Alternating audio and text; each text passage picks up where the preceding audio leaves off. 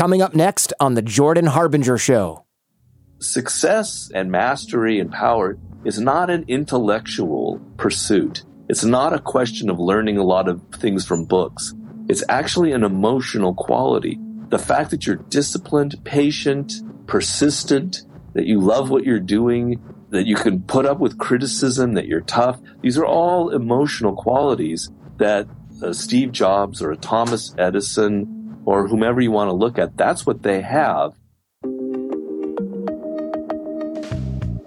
Welcome to the show. I'm Jordan Harbinger. On the Jordan Harbinger Show, we decode the stories, secrets, and skills of the world's most fascinating people. We have in depth conversations with scientists and entrepreneurs, spies and psychologists, even the occasional Fortune 500 CEO, former cult member, money laundering expert, or former jihadi. And each episode turns our guests' wisdom into practical advice you can use to build a deeper understanding of how the world works and become a better thinker. If you're new to the show or you're looking for a handy way to tell your friends about it, I highly suggest our episode starter packs. These are collections of our favorite episodes organized by topic, and they help new listeners get a taste of everything that we do here on the show. Y'all have said these are super helpful. I'm glad to hear that. We've got topics like disinformation and cyber warfare, negotiation and communication, China and North Korea, technology and futurism, crime and cults, and more. Just visit jordanharbinger.com slash start or search for us in your Spotify app to get started. Wow, this one from the vault, Robert Greene on the show. This interview, I'm hesitant to tell you how old this interview is. In fact, maybe I shouldn't. It's almost 10 years old. It's one of the first interviews that I did where I actually read the book first, which is amazing I, to even hear me say that because, of course, that's standard practice now. I remember I read the book, which was a huge book, because I didn't want to blow it, because Robert Greene was such a big influence. We talk a lot about language learning, how to find your life's task, even if you think you're too young, too old, or already established in your field. And of course, why it's important to apprentice, and why you need a mentor and how to find one, and why social intelligence is crucial on the path to mastery and how you can begin to develop it. Stay tuned here for Robert Greene and enjoy. And just one more note you know, it's funny. For those of you who've been listening for a while, you know that Jen is my wife and we have two kids. This episode was recorded, I want to say, either the month I met Jen or possibly the month after. So this is this is a deep cut, y'all, and it's probably one of the earliest interviews that I have that's actually worth airing. I would say a lot of the stuff before this was, um, well, I don't want to disparage anybody too much, especially my guests, but I will say I was not in the finest of form up until this episode. This is a this is quite a turning point in my interview career. So if this is your first episode of the show, I'd like to think I'm a little better at this now. But if this isn't your first episode of the show and you've been listening for a while, I would love to hear what you think of the difference in my interview technique and skills all around from what's got to be 8 or 9 years ago now till today. So thank you so much for listening. Here we go with Robert Greene. Is it true that you worked around 80 jobs before you became an author? Well, my girlfriend and I were counting, and I got up to 60. Then I said, you know, there's just, I have such a bad memory that I'm sure there are all these jobs I've forgotten. So we just rounded up to 80. But in truth, maybe about 15 or so occurred, you know, before I graduated university because I had to sort of work my way through college. Right. I like to say after college where it really starts to matter. I had at least 55 to 60 jobs. Yeah. Yeah, that's plenty. And you're not 185 years old. So did you just have these jobs for like a month or a couple weeks and it was like next? Well, uh, some of them were, you know, for a few days or a couple weeks. I've never had a job longer than 11 months that was the longest I seemed to be able to sustain the boredom and the routine and looking at the same faces every day. I'd have a job where I would be like in television where you only work for four months on something and then they bring you back a year later kind of thing. But I just couldn't stomach any, I guess 11 months was the longest and then a lot of other jobs for like a week, two weeks, couple months here and there. Right on. Yeah, that makes sense. Cause I was going to say anybody with that amount of experience in different fields is either doing a lot of things concurrently or a lot of things not for a long time. And you also speak five languages according to Wikipedia, but I always got to ask, like, do you speak five languages or is it like, yeah, I've got some Spanish under my belt and then that made it into a Wikipedia article by somebody? Um, I lived in Europe. My French is very strong. My Spanish is very strong.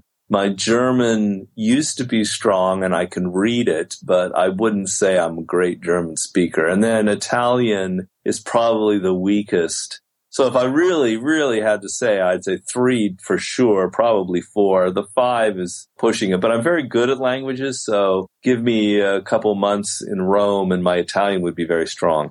You know, that's funny. You're the only other person I know personally that speaks five languages besides myself. And oh. I also, I always ask because whenever I meet people, they're like, I speak seven languages. I'm like, that's amazing. Which ones? And they're like, Spanish and Portuguese and then German. And I'll say something in German and they're like, I don't know what you just said. And I'm like, that was pretty basic. So obviously you're full of crap. Or yeah. they like, they know how to say, hi, my name is Jordan in that language. And they're like, I yeah. speak German now. Yeah, no, I don't consider it that way because that was my major in college and, you know, it was comparative literature and I studied ancient Greek and, and Latin. So you, there are even more languages if you want to add that, although I don't speak them. No, nor I, does anyone speak ancient Greek or Latin, really, right? Well, maybe a few Catholic priests somewhere can maybe converse in Latin. I take it very seriously, like you, knowing a few words is not speaking a language. So my opinion is if you can't talk to a taxi driver, you don't speak that language. And that's a pretty low bar too. Okay. Well, that bar I would say four. But as I said, give me like six to eight weeks in Italy and I'd be making it five. You are uh, a great writer. And the fact that you speak a lot of languages also makes a lot of sense. I, am always sort of baffled by people who can write really, really, really well in only one language and can't speak or understand anything in another language because it's almost like there's some sort of wasted talent there, I think. It's not that they're not really good at it, it's just they haven't applied there. Because if you can really master subtlety and nuance and humor in your native language, it seems like you should be able to pick up the basics of something else. Well, I don't know about that. There might be some truth to it, but I think that you can kind of divide people who are good at languages where they're sort of auditory oriented people. Words and sounds, they can just sort of absorb their minds in it. It's sort of a type of person. I happen to, when I'm writing, I like hear the words before I even write them. But you can be a great writer that's just totally into the literary written aspect you're not gifted at all for languages. I've known quite a few people like that. Yeah, I do too. That's what always surprised me. I think that you're right there because I'm very, very auditory and yeah. I'm always talking to myself either out loud or in my head languages always came very naturally to me, except for in middle school and high school where I hated it. But that was yeah. just because it was French and I didn't care about memorizing a verb table. I was the same way. It wasn't until I lived there that I realized that I'm really good at languages. That's why whenever people go, I'd love to live abroad, but I suck at languages, I go, how do you know you suck at languages? Well, I never did well in school. And I'm like, memorizing the être verb table and all its exceptions has nothing yeah. to do with you hanging out with some people and learning how to talk like them and mimicking accents, etc. And a big part of it is, if you go to France, are you alone? Do you have to learn it in order to be able to pick up this girl in a bar or do you have, are you, you know, to get a job or are you hanging out with other Americans? If you dump somebody in the middle of France and their survival depends on it, they'll suddenly start getting better than they normally would because you really have to listen. A lot of people go live there and they're just hanging out with at McDonald's and other, you know, hanging out with other Americans. So. Oh yeah, absolutely. The the reason that I found out that I was good at languages was because even though I was terrible at them in high school, I, I was an exchange student. I ended up getting placed in the former East Germany, and I was really pissed in the wow. beginning. And I thought it was awful. You know, in the beginning, I was like, this is terrible. Stupid communist, blah, blah, blah, Cold War crap and all these other students in West Germany were out partying and there were tons of foreigners there and it was so cool. And then about halfway through the year, everybody over there was homesick and I was damn near fluent conversational German because oh, nobody spoke oh. English. And they were all, you know, people over there who'd taken five years of German prior yeah. They were doing okay, but my German was about on par with theirs. Wow, that's a great story. Wow. I remember waking up in the middle of the night one night and going, I have a choice to make. I can go home totally defeated. I can just suck it up, learn German, make yeah. some friends and get the hell out of this house, which is depressing. And that's exactly what I did. And once I started doing that, the connection with my host family and the kids at school got yeah. really, really good. And then it was like, yeah. oh, Jordan's a real person. He can talk now the last people to find out were my teachers because I knew they'd make me do work if they found out I could actually speak German. So I just would skip school and go hang out with immigrants and play hacky oh. sack and sort of ditch and go hang out with like the burnout kids. And that was great because none of them were good at English. They were smoking weed and playing hacky sack in the town square. So I did a lot of wow. hacky sack and drinking, you know, and doing stupid 17 year old kid crap. And I came back with awesome German. That's a great story. Yeah, your German must be pretty good. It hasn't gone away either, which is great because that's the other thing that people say is that it fades. Well, it fades, but it comes back pretty quickly. If you spent like a couple weeks in Germany, it would come back really fast things like Spanish, I get to practice here quite often, so that keeps it alive. But like French, I don't know any French people here or German. So what I do is I listen to books in French or German in my car and I kind of keep it in my head a little bit or watch movies in French, that kind of thing. That's phenomenal. I don't have the patience for that. That's for damn sure. I saw this as a critique on a few websites that reviewed the 48 laws of power people say that, yeah, this might be true or this might be effective, but somehow it's amoral or, you know, you shouldn't be telling people about this or uh-huh. you shouldn't practice these things because you're just going to make people ruthless. What do you say to people who seem to be feel almost victimized by the idea that you can learn to be more charismatic? I see that with the 48 laws of power, you get all these high achievers like Will Smith, who's a friggin' awesome dude, learning from this book and they say it's amazing. And then you get all these people going, Oh, you're just teaching people to be ruthless. This is like a yeah. modern day art of war. You're just a scumbag preaching scumbags how to be scummier. You know, what do you say to those people? Uh, well, there's a lot of things I say. Anybody who's worked in the real world, who doesn't live in a commune in Oregon, has dealt with the 48 laws of power. They've dealt with psychotic, tyrannical bosses, men and women who think they know everything, who play all kinds of weird games, have egos, there's envy, there's passive aggression, there's even more nasty manipulations going on. And if you've lived through that, then the book of 48 Laws of Power, it seems almost even a bit mild. Oh, yeah, I've seen that and I know about it. And it, that's good. It helps me be aware of it.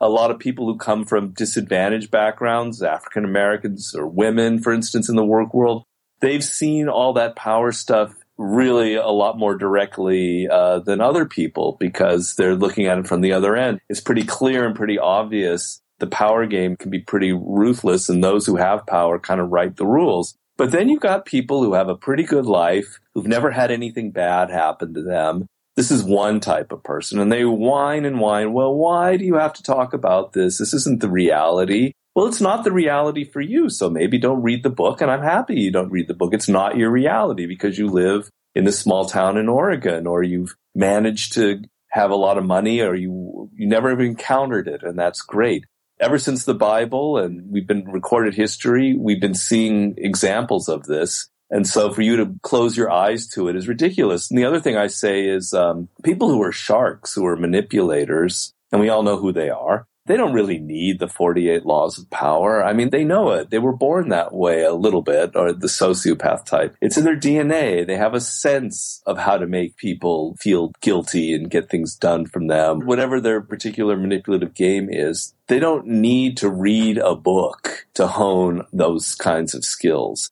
There are a few people I've heard from readers where maybe someone was kind of borderline and the book did help them become pretty damn ruthless and done some bad things. And I, I, don't feel so good about that. I understand. But the majority of emails I get are from the kind of naive schmoes like myself who went out in the work world expecting that the world would be kind of like a, a literary adventure and discover it's not a lot of people need instruction. They're too naive. A book not for the sharks, it's for the minnows, the people who don't know how these other people are operating. That's really who the book is addressed to. And I found it's weird because the last thing I'll say, uh, the book's been out for 16 years now. And it's like a weird kind of mirror. You bring to the book your own past, your own obsessions, your own neurosis. We all have neuroses. And the book kind of makes you see what you want to see in there. And I've noticed a lot of people who feel uncomfortable about their own manipulative dark side. The book makes them feel doubly uncomfortable. And those tend to be the types that get very upset about it. That would be my long winded answer there. You're listening to The Jordan Harbinger Show with our guest, Robert Greene. We'll be right back. This episode is sponsored in part by Ramp. If you want to save money and time in your business, you should definitely check out Ramp to simplify your business finances. Ramp is a corporate card and a financial software suite designed to help you save time and put money back in your pocket, which is great if you're running a business. Don't I know it?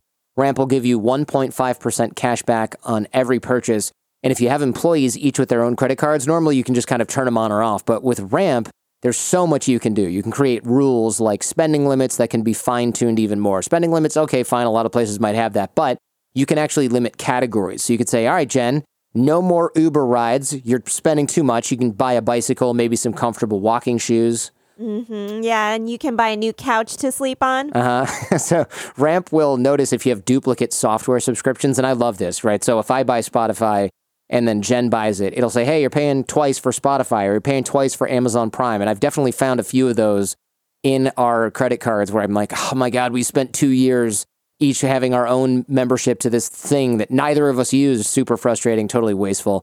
So Ramp gives finance teams unprecedented control and insight into company spend you can create budgets, issue cards to every employee with limits and restrictions, and automate expense reporting so you can just stop wasting time on all that crap. Also, Ramp will collect receipts and categorize your expenses in real time so you don't have to. So your business recoups all that time, and it's also really easy to use.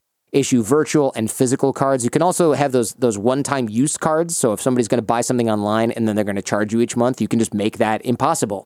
So I recommend Ramp whether you got five employees or five thousand.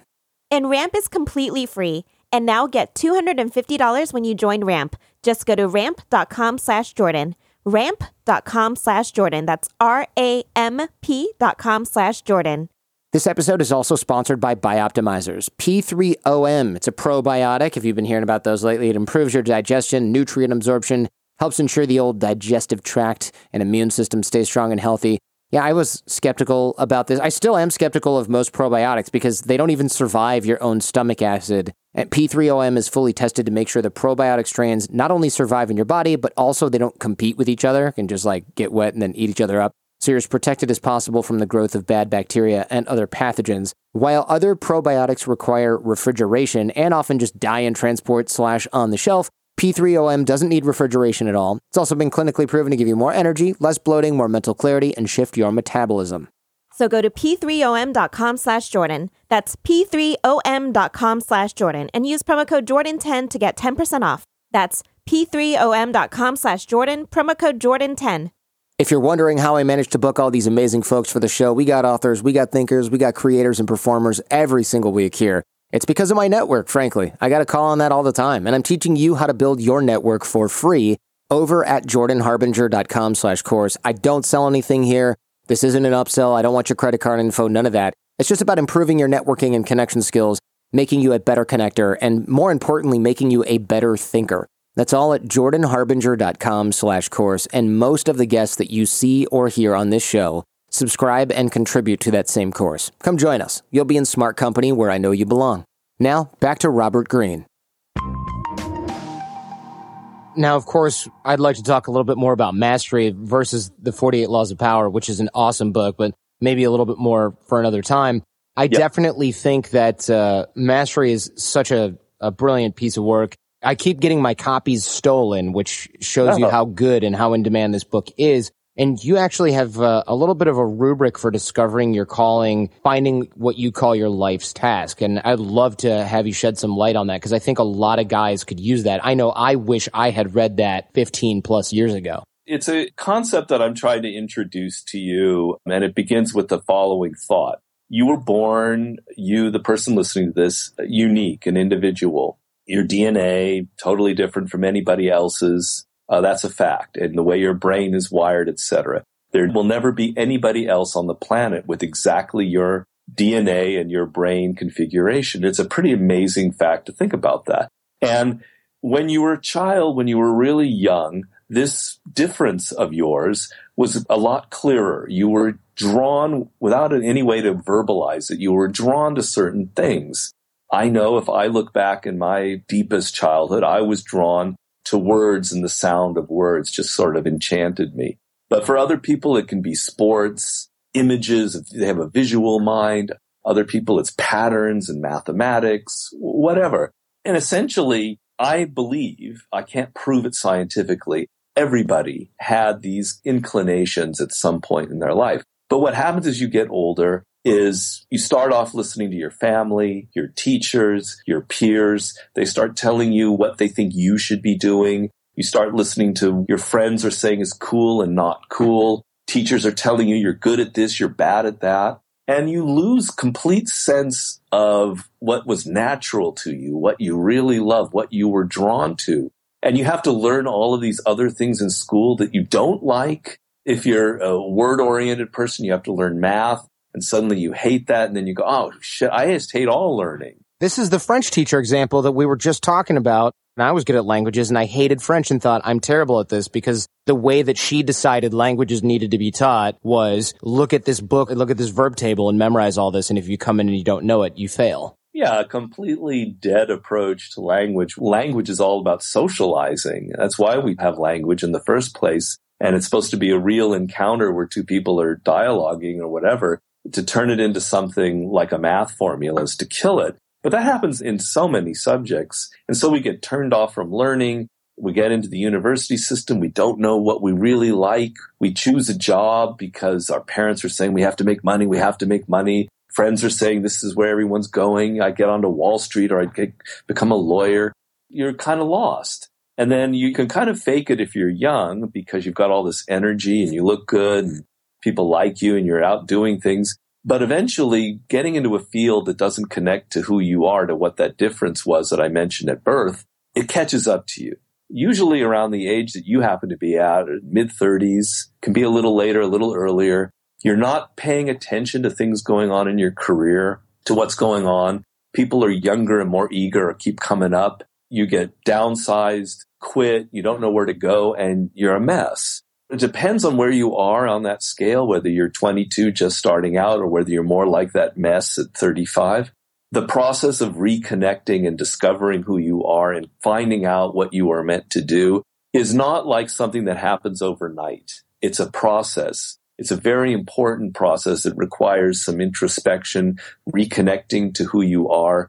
I get people who come to me and they say, I like your book. It's intellectual. I understand it, but I have no idea what my life's task is. It, it's like you might as well be speaking in Swahili. I can't figure it out. And I say, all right, give me some time. Give me a couple weeks. Let's talk. Let's figure it out. And we go through that. These are people who I consult with and we discover what point they kind of lost it when they started to listen to other people. What are the things that make them excited? I always say there's a subject out there. It can be an intellectual subject or it can be a, an activity that when you do it or when you read about it, it makes you excited in a way that you just can't verbalize. For me, it's reading about our earliest human ancestors in a newspaper or magazine or online. Wow, I just have to read about it. It excites me so much. I can't begin to explain it. These kinds of things are indications of something about what you are naturally drawn to. And all of the people who are really successful in life, and I really want to emphasize that, who are really successful in life, have that emotional, personal connection to their work. It's the most important step in your life. It doesn't mean it has to be 100% orgasmic and pleasurable and that you just are waking up every moment on a cloud and, oh, I love music and I'm doing it. No, we have to make money and there's other things involved in a general sense, if you're not in some way passionate or excited about where you're headed, there's no mental challenge, you're never going to get very far. So it's the first chapter and it's the most important point in the book. And that definitely jibes. When I read that, I was like, oh my God, this is me. Because when I was young, when I was about eight or nine, I was trying to build an FM transmitter and I tried again when I was in my early teens because I wanted to be a talk show host which is funny because I'm doing that now and I didn't even put that together until I think it was my mom or cousin pointed it out.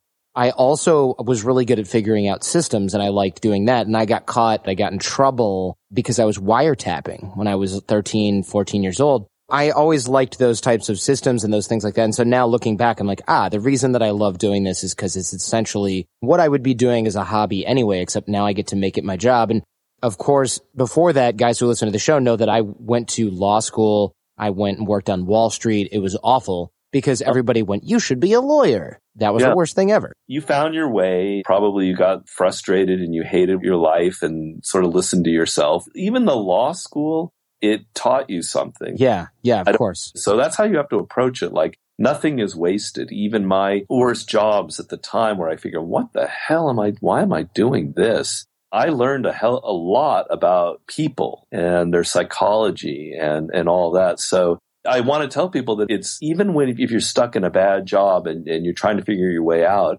you still have to have the approach that everything around you is like a learning process.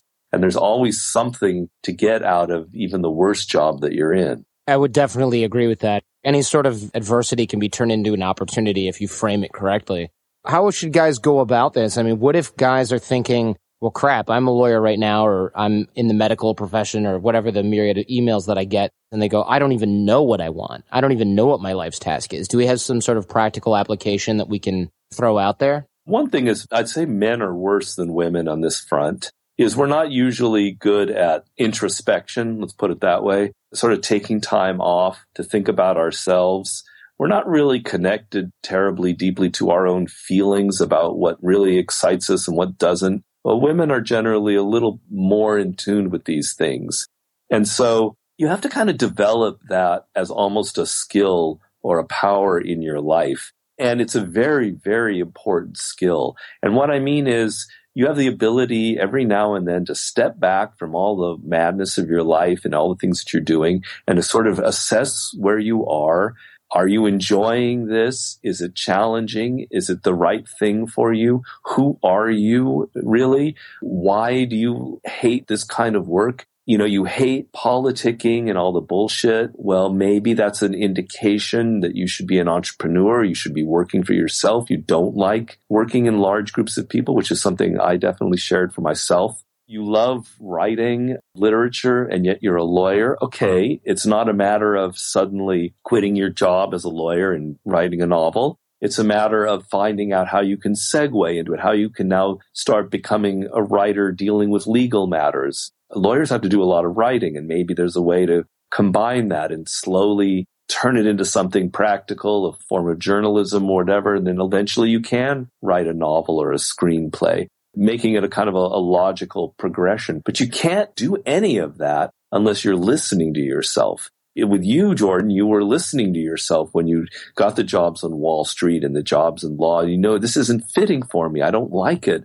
I got to get the hell out, even though I'm getting paid. I, I hope I, I'm being reasonably accurate here. Yeah, no, absolutely. And I didn't think of it as listening to myself at the time. I just thought of it as I really hate what I've listened to from everyone else. So I'm just not going to do that anymore and screw it. Even if I'm poor for a while, I'll figure it out. So I guess that was sort of like, well, I'm not going to listen to anyone else. So that by default, I am now leading. People are afraid of not making money. And if that dominates your life, then it's going to be very difficult to do what I'm talking about. I mean, I understand if you're older or you've got kids to support and, and bills, etc. But if you're addicted to the paycheck and you can't get off of it and you're just so scared, then don't even bother. I mean, that's going to be where you are. That's a lifelong uh, problem that you have. But if you go the opposite direction, you learn to, like you did, quit and live minimally for a while and kind of be on the edge and do the things that I'm saying, like listening to yourself, what you like, what frustrates you, what excites you. Every time later in life when you hit a dead end and it happens to everyone, it still happens to me. You'll be able to do what I talk about and say, all right, now's the time to step back, look at myself. And then if I have to take a pay cut, I can take it because I took it before in life and it wasn't as bad as I thought. These are life skills that you're developing.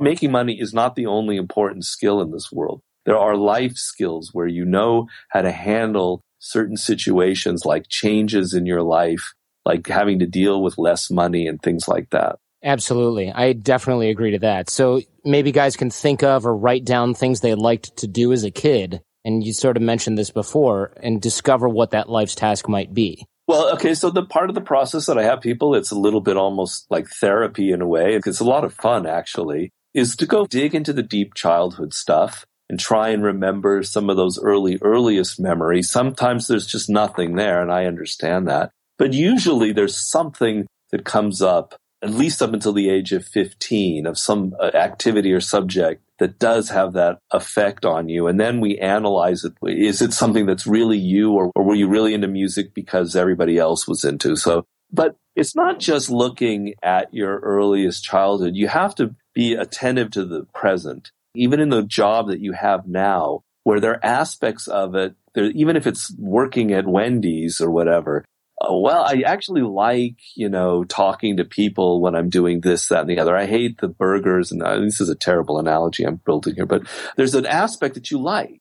whatever that is. Okay, think about it and be aware of it. And then there are things that you don't like. You got to look at your emotional makeup in the present. And the thing that you have to understand is success and, and mastery and power is not an intellectual pursuit. It's not a question of learning a lot of things from books. It's actually an emotional quality. The fact that you're disciplined, patient, persistent, that you love what you're doing, that you can put up with criticism, that you're tough. These are all emotional qualities that uh, Steve Jobs or Thomas Edison or whomever you want to look at, that's what they have. So I'm trying to reconnect you to those qualities that you have, those emotions that you're feeling in the present of where you hate something or you love something. And looking at your child is, is a component, but it's not the only thing that we can do here. I love that because a lot of people will write in and they just have no idea where to even begin. And a lot of people listening might be going, I read this book and you're only focusing on the first 10%. But I think this is very, very important, especially from my audience here. People really do get stuck and none of the other steps really matter if you're not even sure what you want to do in terms of how you're going to apply yourself. And it can be vague. I mean, it's not like you know that you have to do exactly this job. That's not how it works it's usually like, you know, I want to be a writer.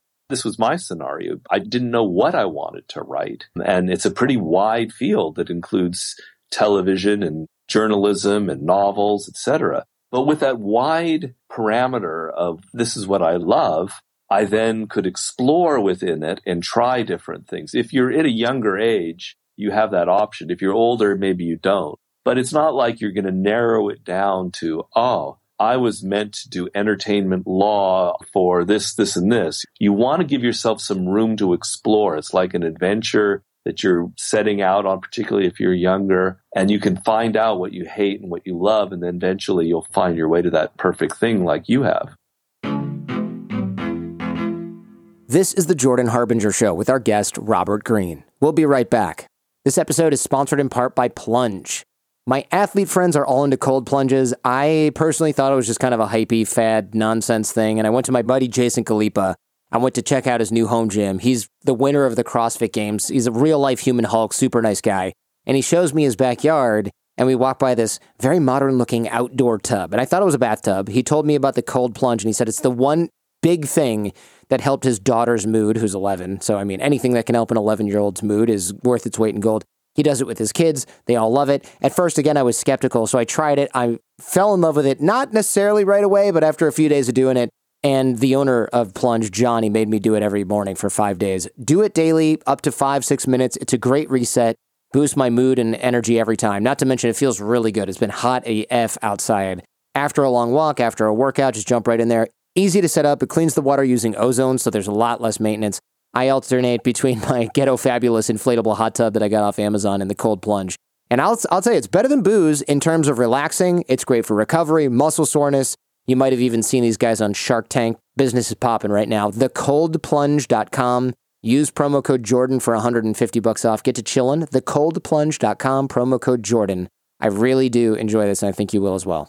This episode is also sponsored by Progressive Insurance. Let's face it, sometimes multitasking can be overwhelming. Like when your favorite podcast is playing, the person next to you is talking, your car fan is blasting, all while you're trying to find the perfect parking spot. But then again, sometimes multitasking is easy, like quoting with Progressive Insurance. They do the hard work of comparing rates so you can find a great rate that works for you, even if it's not with them. Give their comparison tool a try, and you might find getting the rate and coverage you deserve is easy. All you need to do is visit Progressive's website to get a quote with all the coverage you want, like comprehensive and collision coverage or personal injury protection then you'll see Progressive's direct rate, and their tool will provide options from all the other companies lined up and ready to compare, so it's simple to choose the rate and coverage you like. Press play on comparing auto rates. Quote at progressive.com to join the over 27 million drivers who trust Progressive. Progressive Casualty Insurance Company and Affiliates. Comparison rates not available in all states or situations. Prices vary based on how you buy.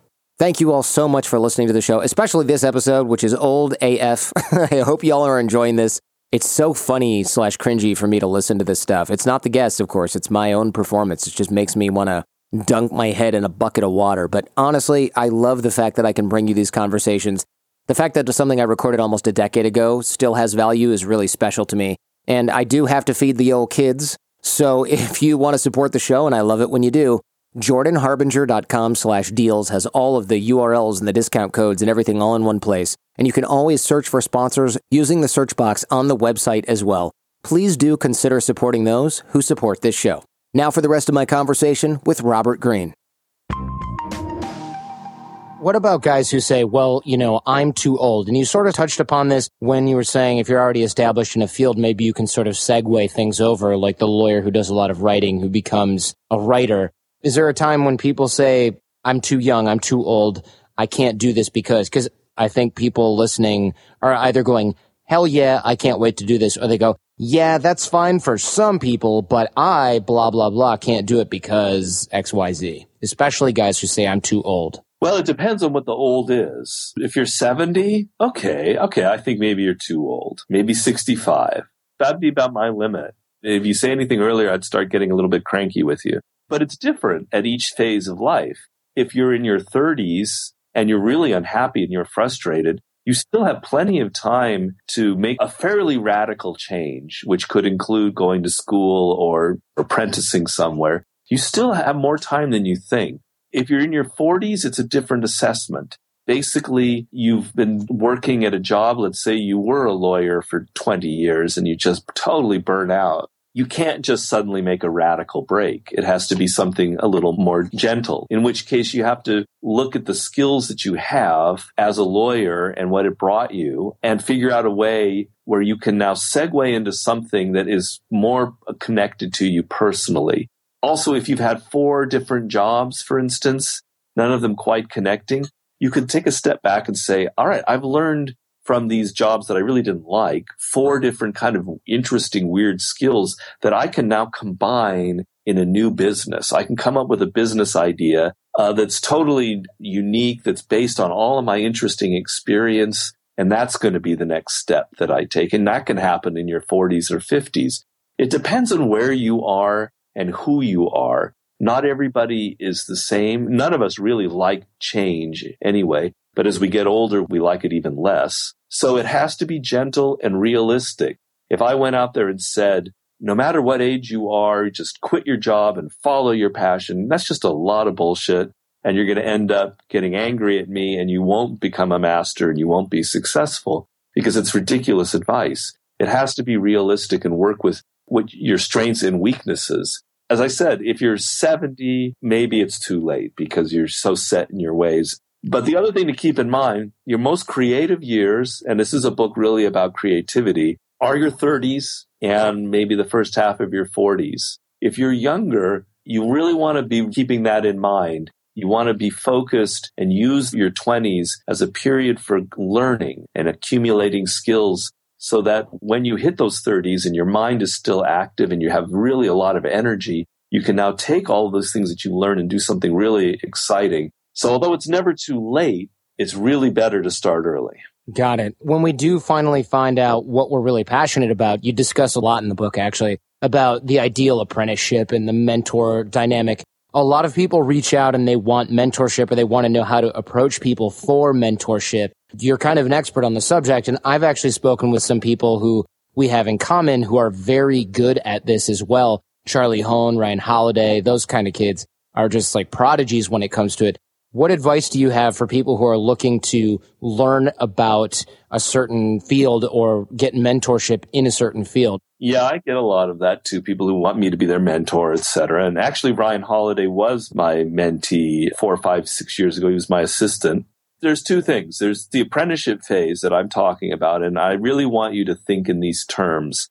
The problem that a lot of us have is we get out of school our school life is very directed. We've got teachers and principals and a family sort of telling us what to do and a, and a, routine. And then we're suddenly thrust into the real world and we've got no guidance, nothing. We're completely on our own. And I want you to think of this is actually not a time for just wandering. It's a time I'm going to call your apprenticeship. It could be maybe eight to 10 years or seven to 10 years it roughly corresponds with your 20s, but it bleeds into the 30s, which it certainly did for me. And it's a time where you're developing all of your skills. It's not a time of making money. If you're so obsessed with making money, you're going to make a lot of mistakes. You're going to grab a job that pays well, but doesn't give you an opportunity to learn because you're so worried about making a mistake. It's such a big company and you're never really hands on on all these different tasks. It's better to, to take a job at a place where you're going to learn. Learning is the gold that you're going to transform into something amazing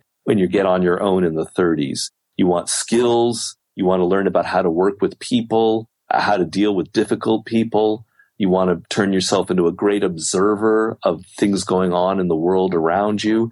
You want to be someone who's patient and disciplined and organized. All the things that you're going to learn at three or four or five, or in my case, unfortunately, 50, 60 different jobs. That's what you're after. I tell you in the book, I'm showing here's how to think of that period in your life. Here's how to structure it. Here's what you need to go for. What are the most important things? You can still be in an apprenticeship throughout your 30s, etc., but it's really mostly when you get out of the university. Now, part of the getting an apprenticeship is if you can, finding a mentor. It's not always possible. Depends on where you live and who you are and your circumstances. But, you know, people are always looking for a shortcut to power. And I always say there is no shortcuts and wanting a shortcut is almost a sign that you're not going to ever get there. Yes, I agree so much with that. The one shortcut that actually is kind of true is a mentor because they're able to really focus you and show you what you're good at, what you're not good at, the things they've learned. They can give to you in a really direct one on one personal way. They can criticize you and give you instant feedback on what you're doing you could get to master music 10 years on your own practicing. But if you have this great jazz artist mentoring you, it could be five years with that kind of instruction. But the most important thing to realize is you can't begin to ask for a mentor until you've got something to offer. If you're fresh out of school or whatever and you don't have discipline, you don't have a resume, you can't tell him or her, I've organized this person's life. I know how to do this research and that. No one's going to hire you. People are going to hire you if they can see, ah, I'm going to get something in return. I get this young person with a lot of energy who can do the things I don't want to do, who's going to save me time, who will do some of the research for me, etc. You've got to have something that separates you from the crowd. So maybe spend two or three years working in different jobs so that you reach a point where you do have something to offer a really incredible person and they will take you on because the other true fact is people who are successful do like taking on proteges and disciples. It's a very satisfying relationship. They're open to it, but you have to have something that's going to appeal to their self interest. I know this is true for a lot of people in similar shoes at higher levels that I talk to all the time we've sort of mutually agreed that what needs to happen is you need to make it so it's impossible for us to ignore the value that you're bringing to the table. And it can't be some like, wouldn't it be great if I could triple your revenue? I mean, how are you going to do that? You're 25. Maybe you have a great idea. I don't really care about that. But if you come and you say, I designed something for you that I can create that's going to help you. And what do you think of it? I need to be able to go, wow, I didn't even have it in the budget to hire you, but I need you working on this yesterday. That's really true. And, and what happened with Ryan, as people know who Ryan Holiday is, I met him through Tucker Max. I don't know if you know who Tucker is. He's of course. Good. Ryan was a fan of my books. You know, he wanted to be my researcher, but I didn't know who the hell he was. And I knew though that he was kind of a whiz kid with the internet which I'm not because I'm an older guy. Uh, at some point, I said, well, Ryan, I'm having real problems with my Wikipedia page. And he said, Yeah, I can fix that for you. This was my way of testing him. He did. You know, to me, it seemed like I had no idea how to fix it. Within a week, he had it completely fixed. And then uh, I'm on the board of directors for American Apparel, and the CEO suddenly was telling me, you know, I'm having problems with my Wikipedia page. All right, I got the person for you. That's Ryan Holiday. And he heard it from me and he trusted me. And then Ryan got a job at American Apparel and then the rest is history. He wrote his book and he's writing other books based on all of that. But he had like a real skill, like you mentioned. I could see him helping me. And once he had his foot in, then he could do all sorts of other things and figure it out. One thing I tell people in the apprenticeship phase uh, that's an important skill to have is to make yourself an observer. What happens is people are so eager to, to impress and prove themselves and be charming, etc., that they're not paying attention. If you pay attention to Jordan and his problems and what he needs with his work, if you work for him for free for a month, helping him organize his schedule, etc., and you just pay attention, you're going to figure out some things that this guy needs really badly, and you'll have a plan for helping him do it. But you're not going to be able to get to that point if all you're thinking about is, you know, how can I impress this guy right away? What can I do? I'm going to triple his revenue, et cetera. Just ridiculous schemes as opposed to just stepping back and being realistic and observing what other people need. And that's what you're going to supply. Absolutely. Speaking of observation, you talk a lot about seeing people as they are. Why is it so important to see people as they are and how do we start that process? I included it. It's a chapter in mastery for a very important reason. And that is I don't want to give you the impression that just being brilliant at your job and having skills and all that is enough in this world. Uh, we're social animals and you can be a great computer programmer, but if you're just have repulsive personal habits and you're really bad with people and you're insulting them, it doesn't matter whether you're Steve Wozniak. You won't get very far in life because you have no social skills. And then the other thing is people who have social skills, it's a form of intelligence that connects very well with mastery. People who are attentive to individuals, to other people around them, are also attentive to the details of their work. So the two go hand in hand. I'm trying to say that the people around you, everybody's different. As I said in the beginning, this sort of primal uniqueness. And you're not seeing that. You're projecting onto them fantasies from your childhood. They're like this woman or this man or father or mother. Or you're paranoid and you think that they're evil and they're after you. Or you're idealizing them because you think they're just the most marvelous person. You're doing this constantly, day in and day out. And because of that, you're making all sorts of mistakes where you're not picking up cues that people are leaving about what they want and what they really are after you're just constantly misreading them. And it's troubling. And it's actually going to be the main cause for a lot of grief and problems in your career. And so the key is to be aware that that's what's going on and then to go through a process where you try and see people, as you said, see people as they are, which is the name of the chapter. And how you do that, I mean, there are many ways and I give tips on that. But one example would be, let's say three months ago, you were involved in some terrible battle in your job and you got fired or something bad happened. Now, your normal reaction is to just, God damn it, that was their fault. They're such an awful person. Why couldn't they see how brilliant I am, et cetera, et cetera, et cetera. Take that now as a learning experience. Step back and say, maybe I did something wrong there. Let me look at myself through their eyes as an exercise maybe they saw me in a way that has nothing to do with how I see myself. And perhaps there was something that I did that was involved in the conflict. There are other ways to approach it, but basically you're trying to put yourself in the perspective of other people and imagining how they see the world, what their pet peeves are, what their loves are. Suddenly you have 20 weapons in your arsenal. They include the ability to not blame other people for mistakes and see that maybe you are part of the problem. It gives you the ability to charm people. You know what they need, what their weaknesses are, what they really are looking for in life. You can supply it. You know what they hate, so you can avoid making those mistakes.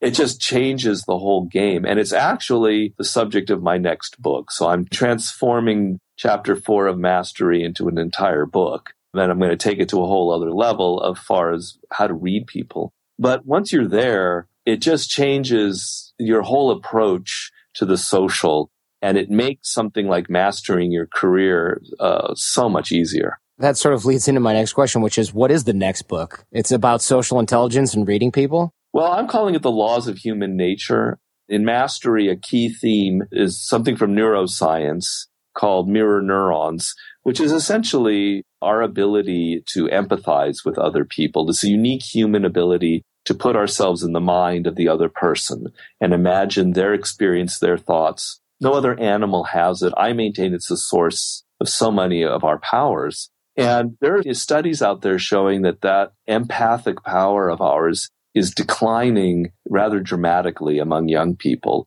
probably because of social media, but there are other factors. I'm trying to say that the art of reading people comes from our ability to place ourselves in their shoes, imagining what their experiences are like, and to have a deep understanding of human nature. what are the main drives that really impel people, such as the drive to be acknowledged, to be recognized, to have validation and attention from other people, that kind of thing. I'm going to show you these sort of laws of human nature. And through that, I'm going to help you develop ways for reading these things in people and giving you all kinds of tips on, on how people reveal themselves in everyday life, in conversation, through their actions, so that by the end of the book, you'll just be a more socially proficient person. Excellent. Thanks so much, Robert. That was really good. Solid. Thank you so much, Jordan. I really, I really enjoyed it. The episode you just heard was the first interview I did with Robert Greene back in the old show. I mentioned that in the show intro here. Coming up next is a trailer of Robert Greene on his book, Laws of Human Nature. It looks like it's an older episode because the number's earlier, but it's actually a newer interview because this one you just heard was from like eight or nine years ago now. Here we go. If we just sit in our inner tube with our hands behind our head and crack open a six pack of beer, the river of dark nature takes us towards that waterfall of the shadow. Yeah. So when we're children, if we weren't educated, if we didn't have teachers or parents telling us to study, we'd be these monsters. We're all flawed. I believe we humans naturally feel envy. It's the chimpanzee in us. It's been shown that primates are very attuned to other animals in their clan and they're constantly comparing themselves. Your dislike of that fellow artist or that other podcaster 99% sure that it comes from a place of envy. For sure.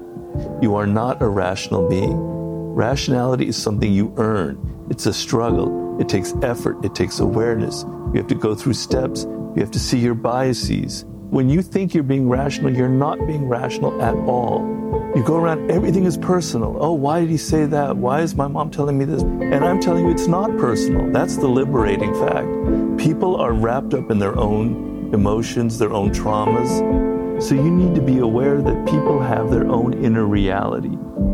People are not nearly as happy and successful as you think they are. Acknowledging that you have a dark side, that you have a shadow, that you're not such a great person as you think, can actually be a very liberating feeling. And there are ways to take that shadow and that darkness and kind of turn it into something else. For more with Robert Greene, check out episode 117 of The Jordan Harbinger Show. Thank you so much for listening, by the way. I love these conversations. Robert Greene is an amazing guest. We have other episodes with him. Episode 117, that's on Robert's sixth book, The Laws of Human Nature, and episodes 581 and 582, which are about Robert's book, The Daily Laws. All high value stuff, especially if you're into Robert Greene. Go back and check those out 117, 581, 582. Links to all things Robert Greene will be in the show notes at jordanharbinger.com. Books are always at jordanharbinger.com slash books. Please use those website links if you buy books from the guest. It does help support the show. Audible counts as well. Yes, it works for audiobooks. Yes, it works in other countries. We got that little genius link thing set up, so please use those even if you're in Canada, the UK, or Australia. Transcripts are in the show notes, videos up on YouTube, advertisers, deals, and discount codes all at jordanharbinger.com slash deals. Again, please consider supporting those who support this show. I'm at Jordan Harbinger on both Twitter and Instagram, or just hit me right there on LinkedIn. I love connecting with you there. Less crazies on LinkedIn, so far, anyway. I'm teaching you how to connect with great people and manage relationships using the same software systems and tiny habits that I use every day. The reason I'm able to book the guests, the reason I'm able to cut deals with sponsors, the reason I'm successful in life really comes down to my network. I want you to learn these same skills. I don't need your credit card. JordanHarbinger.com slash course is where you can find the course. Dig that well before you get thirsty. Most of the guests you hear on the show, they subscribe and contribute to the course. Come join us. You'll be in smart company where you belong. We want to see you there. This show is created in association with Podcast One. My team is Jen Harbinger, Jace Sanderson, Robert Fogarty, Millie Ocampo, Ian Baird, Josh Ballard, and Gabriel Mizrahi. Remember, we rise by lifting others. The fee for this show is that you share it with friends when you find something useful or interesting. If you know a Robert Greene fan, you know somebody who could use the advice that he gave here today, please share this episode with them. The greatest compliment you can give us is always to share the show with those you care about. Uh, even those you don't care about, I don't care. Just share the show, period. In the meantime, do your best to apply what you hear on this show so you can live what you listen, and we'll see you next time.